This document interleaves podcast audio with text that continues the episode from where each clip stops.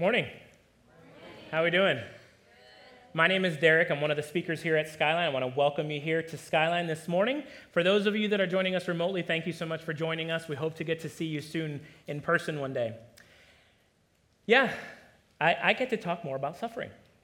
And today we continue in our series, and I talk to you today about how we share in suffering with other people. When they're going through things, when they're in the middle of something challenging or difficult, how do we share in that? You know, one of the most crucial life lessons that we learn uh, as a Christian is how do we handle suffering? How do, we, how do we figure out a way to get through the difficult task of suffering? You know, last week, uh, Mike Tucci was able to share with us um, the different kinds of suffering. We obviously know that there's physical suffering. There could be people that are experiencing some kind of physical ailment, some kind of physical disease, injury, a disability, something that actually keeps them suffering day after day after day. And if it's not you, you may actually know somebody who's going through that kind of physical suffering all the time. But he also talked about like the mental anguish, like the actual mental things that go on. There's, there's probably people in here that suffer with depression, anxiety, you, you suffer with worry and fear, those mental things that keep us up at night. But then there might also be some spiritual stuff going on. You might actually have some spiritual warfare, some stuff that the enemy tries to use against you as you're walking down your journey with Christ. Now, if, if you've got something physical going on, we know that obviously we have frail bodies. The moment sin entered the world, our bodies started to die. And I know when you talk about suffering, everything seems like wah, wah. Everything always just seems heavy when we talk about suffering. Or it could also stem from sin that might be going on either in your life or somebody else is going through something because of their sin and you're seeing them suffering through that. It might be some of the common pressures of life. How many of you worry about, I don't know how, how much I'm going to be able to stretch this paycheck until the next one comes? Or you might be worried about something that's going on in your life or somebody else's life. Or it might be the grief that you're feeling when somebody else is going through something and you want to be able to do something for them. But wherever suffering comes from, suffering is inevitable. Suffering is inevitable. And you can either grow bitter or you can grow better, but it's how you handle it. Okay? So today I was trying to think of a great story that I can share with you. And I was working on this message for the last couple of weeks. I, I had so many different Bible passages open, I had uh, different resources that I was going to use. I, I had listened to other sermons to see if I could gain some insight.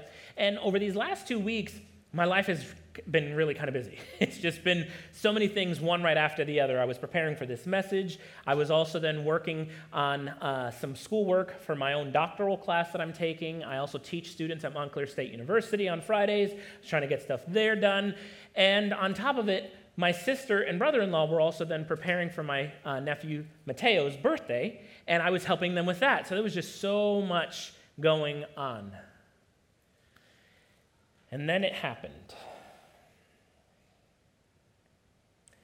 Microsoft Word crashed.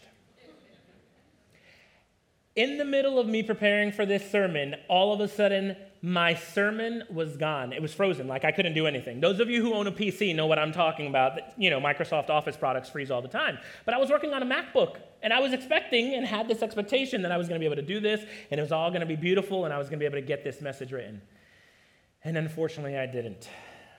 And I lost everything that I had prepared and planned for you guys. But I decided I was going to trust God.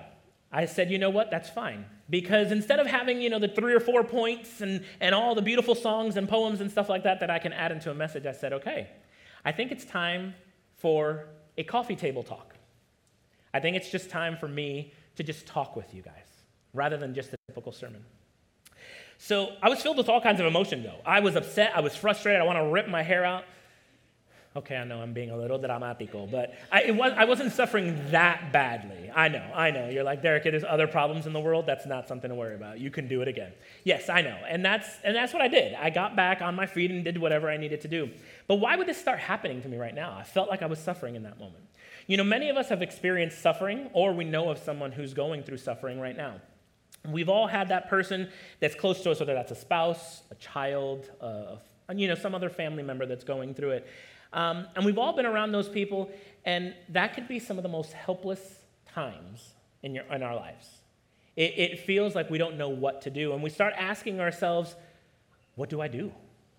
Like, what do I do in this moment? What do I say? Like, how should I react in this moment? Like, what, what words could I actually then give them? And when I think about it, I can remember, uh, I'll tell you this story. I can remember a, uh, a story in, in mine and my wife Ashley's life. When we were first married, we were newlyweds and we were just loving life. And, and then we were thinking about starting a family. And I can remember the day that we found out we were pregnant. We were so excited. We were, it was just this beautiful time. We started planning and preparing and thinking, wow, you know, God's allowing us to be parents. And so as I was going through this, um, with Ashley, we, we've obviously the, the, pregnancy test came back positive and we were all excited. And so she made an appointment with an OB. And so they brought her in so that way they can do blood work on her and then confirm the pregnancy with an ultrasound. And we were able to see the little heart flickering in there and we were all excited. And then they said, We'll give you your results in a couple days when they come back. And a couple days later, they called Ashley and they said, We need you to come in because we want to do some more testing just to see where your numbers are. And we want to do another ultrasound. Well, we got to the OBGYN, and as soon as they did the ultrasound, there wasn't a heartbeat. And her numbers were obviously down. We were devastated. We were heartbroken. We were so excited in that moment, and instantly we started to suffer.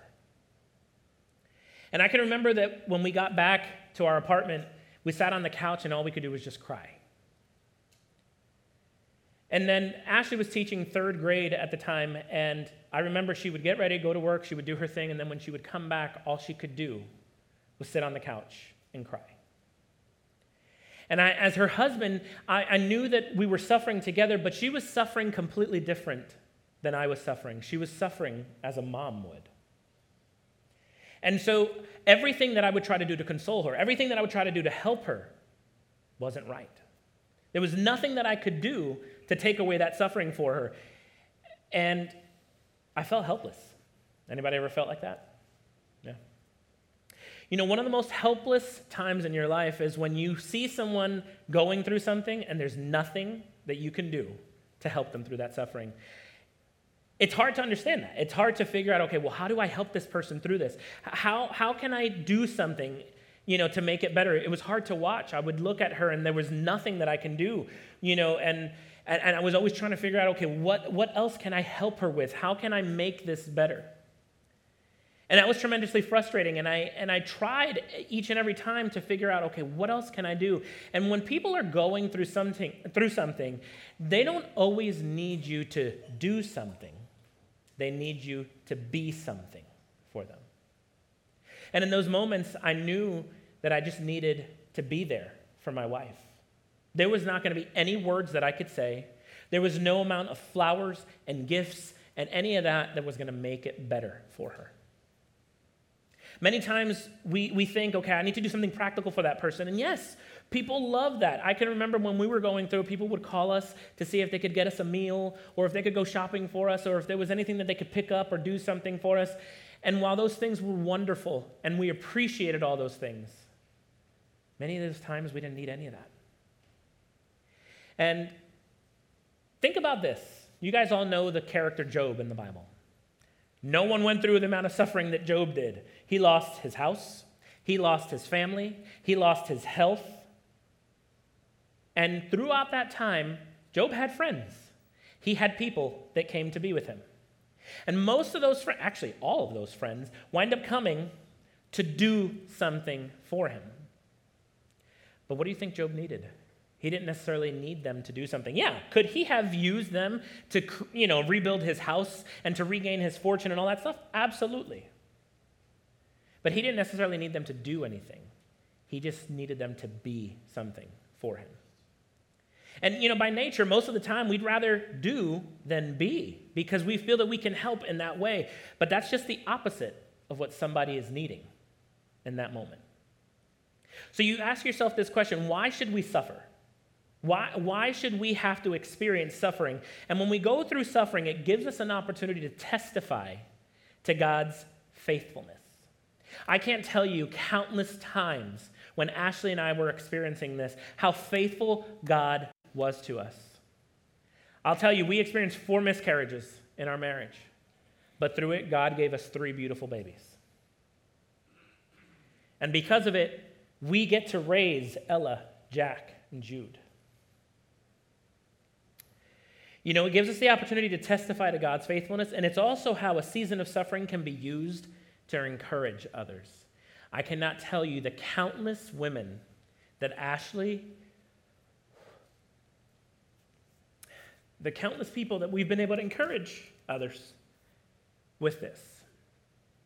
How many people who've experienced a miscarriage, how we've been able to speak life into them, how we've been able to be there, to not necessarily do something, but to be something for them. So I want you guys to think about this as our big idea for today. Our first reaction to suffering is we always want to run, we want to go away, and we want to get out of this situation. I don't want this. And we're discouraged and we get overwhelmed. But suffering actually leaves you vulnerable when you're doing it by yourself.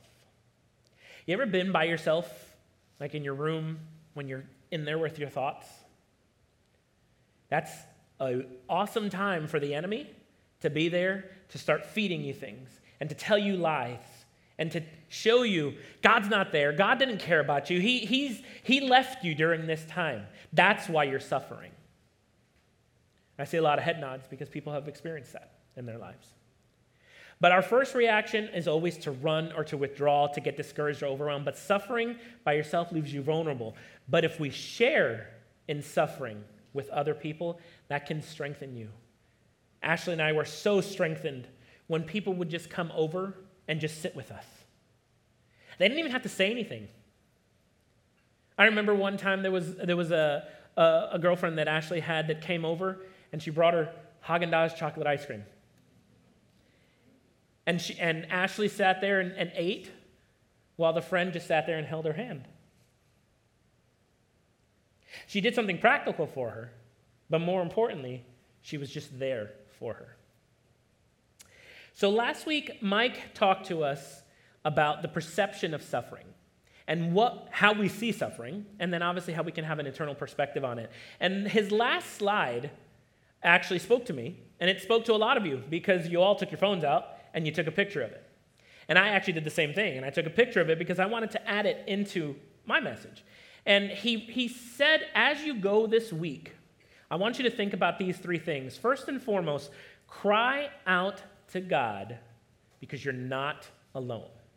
When we're going through suffering, we think that we're alone. We're by ourselves, and this is the worst thing ever. And no one is there. God's not there. None of my family, none of my friends are there. But you're not alone. We get to share in each other's lives, share in suffering with other people. Secondly, we, he said to endure suffering as a path to glory because Jesus has shown you the way. Guys, Christ was the ultimate example of suffering. We're getting ready to come up on Easter. We all know what this is about. But for those of you who don't know, God sent his son to die for you and for me. He paid the ultimate sacrifice and suffered for you and for me. And he's shown us that through his word. And thirdly, look outside the box for God's eternal perspective. Mike gave us a very brainy diagram of these nine dots, and we had to figure out how we can take one line and connect all of those dots. And most of us were like, how am I going to do this? I don't understand how I'm going to be able to figure this out. And we were seeing it from that one perspective. We were seeing it from that one little view. And when he took the box away, all of a sudden, like, ah. And so we were able to then connect the dots in that way. And that is a beautiful representation of when God takes away that, that slighted, very one sided perspective and he gives you his perspective, you are then redeemed. Not just through, your, just through your body, but also through your heart and through your soul. But I want us to focus on the very first one cry out to God because you're not alone. I want to focus on that because it's true. We're not alone. I know that in the middle of suffering, it feels like you are. It feels like you are alone. You are by yourself. And there's nothing that you can do to be able to get out of this. But Christ is our comfort. Christ is our comfort, and he guarantees us this because we read in 2 Corinthians 1, verses 3 through 5, and it says, All praise to God the Father of our Lord Jesus Christ. God is our merciful Father and the source of all comfort. When you're going through something, the first person you should be going to should be Christ because he understands what it is like. He came to this earth. Not only was he God, but he was also man. He experienced suffering the same way that you did. And then ultimately, a way that we would never even be able to comprehend. He is the source of all comfort. He comforts us in all of our troubles so that we can then be a comfort to others. Who best to be there for somebody than someone who's experienced it? You know, it also says, and when they were troubled, we will be able to give them the same comfort that God has given us. For the more that we suffer for Christ, the more God will shower us with his comfort through Christ.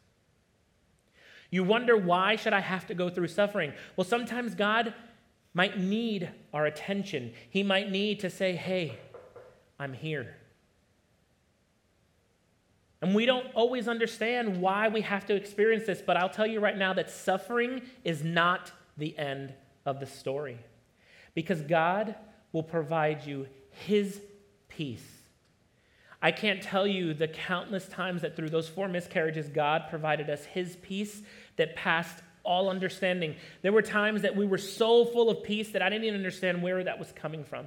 But the only explanation is that it came from God Himself. But not only does He provide you His peace, He also provides you His promises. God's, guys, suffering is not the end of the story. We know what the end of the story is. God's here to redeem us and to restore us and renew us. And it's through his goodness and his comfort as you patiently endure this hardship. Guys, I know that that suffering is hard. I'm, t- I'm, I'm a prime example of, of having experienced that suffering. And when we think about God chooses to use suffering to teach us, to teach God, men and women of his willing love and genuine obedience. God didn't create robots. If he wanted to, he could have. He could have created people that never sinned and did and that never did anything, but he wanted us to choose him as our source of redemption when we did sin. And to recognize our need for him as our savior. So I know that you've probably experienced something or you're probably going through something right now. And you're probably in that in that worry of uh, how am I going to get through this? How am I going to over overcomeness. I have somebody that I want to bring out to share with you how he experienced suffering in his life. Pastor Chris? Good morning. So, Chris, you and I have had multiple conversations, and we've talked about the suffering that you experienced. And I know he's going to be modest right now when he talks about this, and he's going to say that he didn't experience suffering. But I saw him as an example of suffering over this last year.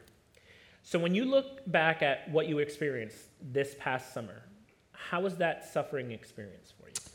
Uh, a couple things. One, I had a triple bypass, so that's what they're talking about. And uh, number two, uh, I don't suffer. I take care of people who suffer. told you. I told you. That's what I do. Um, and so it was a very odd experience to be on, on the other, other side of the, of, the, of the fence. Um, it, it did hurt, but I, it was pretty amazing how, uh, how little it hurt considering how they, they cut your chest open and all that, that they do to it. Uh, the healing process, plus you sleep a lot. Um, the weird part was waking up uh, thinking that I died. Like the, the Chris I knew just was not there and my perspective had changed. Um, I was lost, and um, you, you, don't know what tomorrow is. And um, so you, you do know that the pain will go away, right? So you know your body's going to heal, but you don't know if you're going to be okay. Like that was the suffering. That was odd hmm. for me. And did you feel like God was with you during this time? Did you feel Him?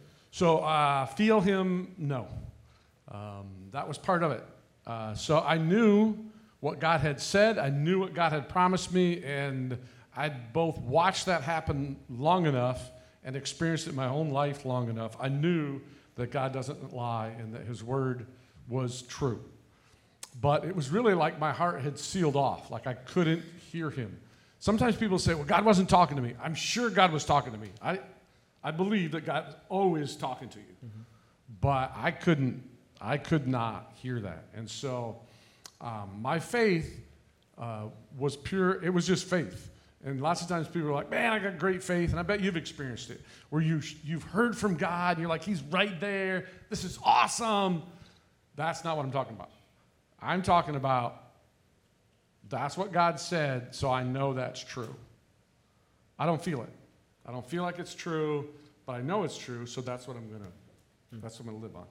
Gotcha. So when you think about the experience, um, did you feel that, what did you feel like when the body of Christ actually helped you through this challenging time? So that was the biggest uh, proof that God was alive. The biggest proof that God was alive was even before I went under surgery, before I went under the knife, uh, I could call uh, the people in our church and go, hey, this is what's going to happen. And I knew everything in my life would be taken care of. I knew my wife was going to be taken care of. I knew my, my house, all everything that I'm responsible for was going to be taken care of. The church itself, I, I was hoping that it would be taken care of. Um, and then afterwards, all of it was taken care of. It was amazing how I actually never even had to call anybody. Like somebody was ahead of the game all of the time, taking care of, of really everything that needed to be taken care of. Um, and so to watch that happen was really amazing. To see what God promises us, which is if you die to yourself and you live uh, in Him, that He is going to take care of everything. That's what He's going to be able to do. And to just have this sea or army of people that were taking care of you was uh, God is alive. He, it's exactly what He said. It, it's very interesting that for me, it wasn't connected to emotions. Almost all of my life it is. But this time, it's not connected to emotions because my emotions weren't, they weren't really there. It was, it was lived out right here in front of me. So, what do you feel God taught you during this time when you were suffering? Uh, so, I want to be authentic about this. I, have no idea. Like, I, I don't know what I've learned. I don't know the lesson. I'm still in it. I'm still in that process. Um, I do know that I was reminded that I have an amazing wife. Lori is uh, what she went through and taking care of me. And uh, we talked about it a couple weeks ago the way I was, uh, I wasn't really mean. I just wasn't me. And you know how amazing I am, so that was really hard on me. so, it wasn't really me. Where's Lori? and uh, I was reminded that the body of Christ is not a theory, it's not an idea that man thought up. It is God at work in his people to love each other and be able to take care of each other. Um, I learned I am a man. Um, I am not the strongest man on the face of the earth. I'm learning that. I'm, I'm trying to learn that, that principle. Um, and to walk differently than uh, don't worry, I can take care of it. I can take care of you, I can take care of all of it. Don't worry. Because um, that's actually not true. Yeah. Well, thank you. Appreciate it. Thanks, man. Thank you.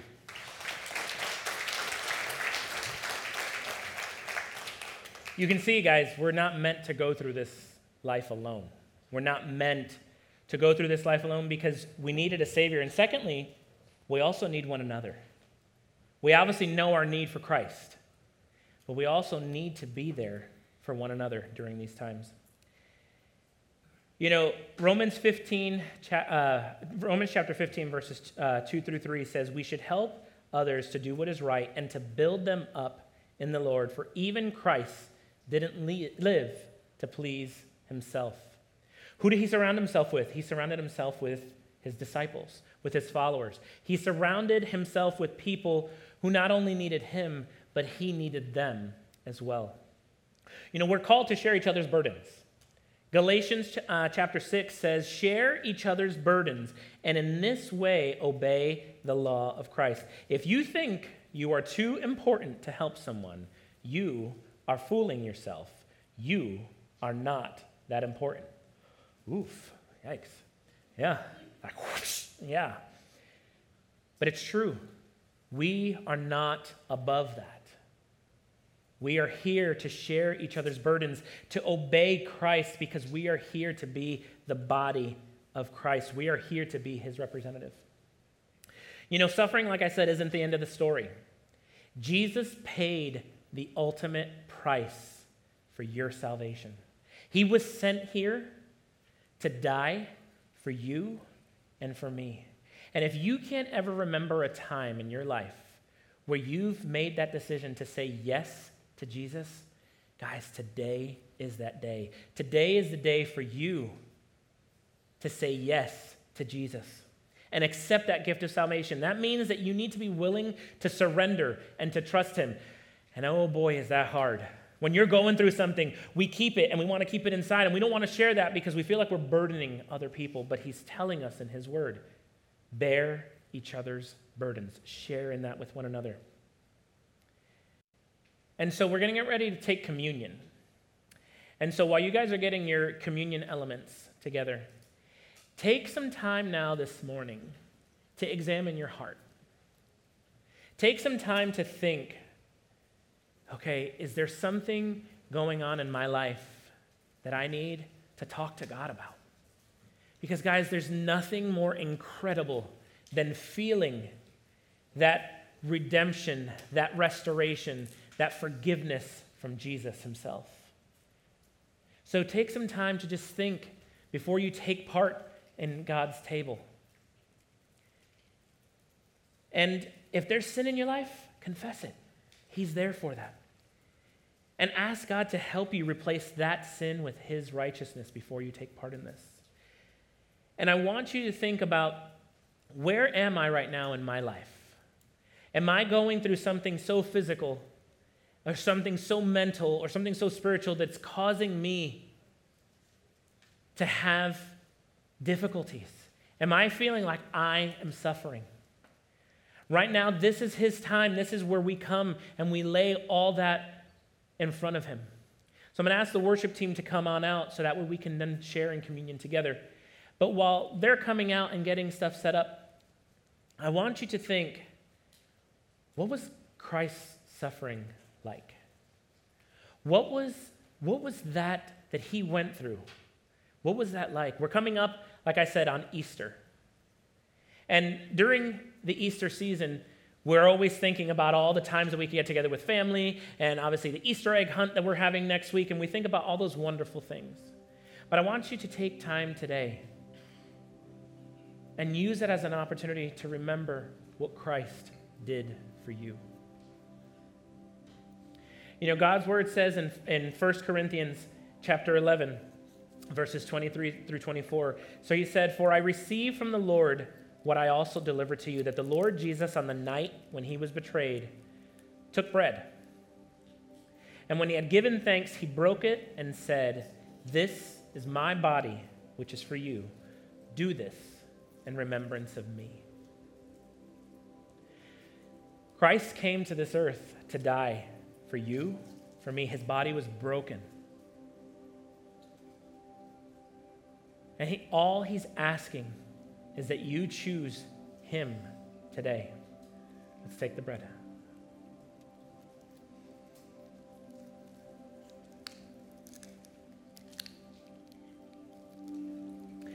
It also says in verses 25 and 26 In the same way, he also took the cup after supper, saying, This cup is the new covenant in my blood. Do this as often as you drink it in remembrance of me. For as often as you eat this bread and drink this cup, you proclaim the Lord's death until he comes. Not only was his body broken, But the word says that there had to be the shedding of blood for the true forgiveness of sins. His body was broken, his blood was shed for you and for me. Let's take the cup.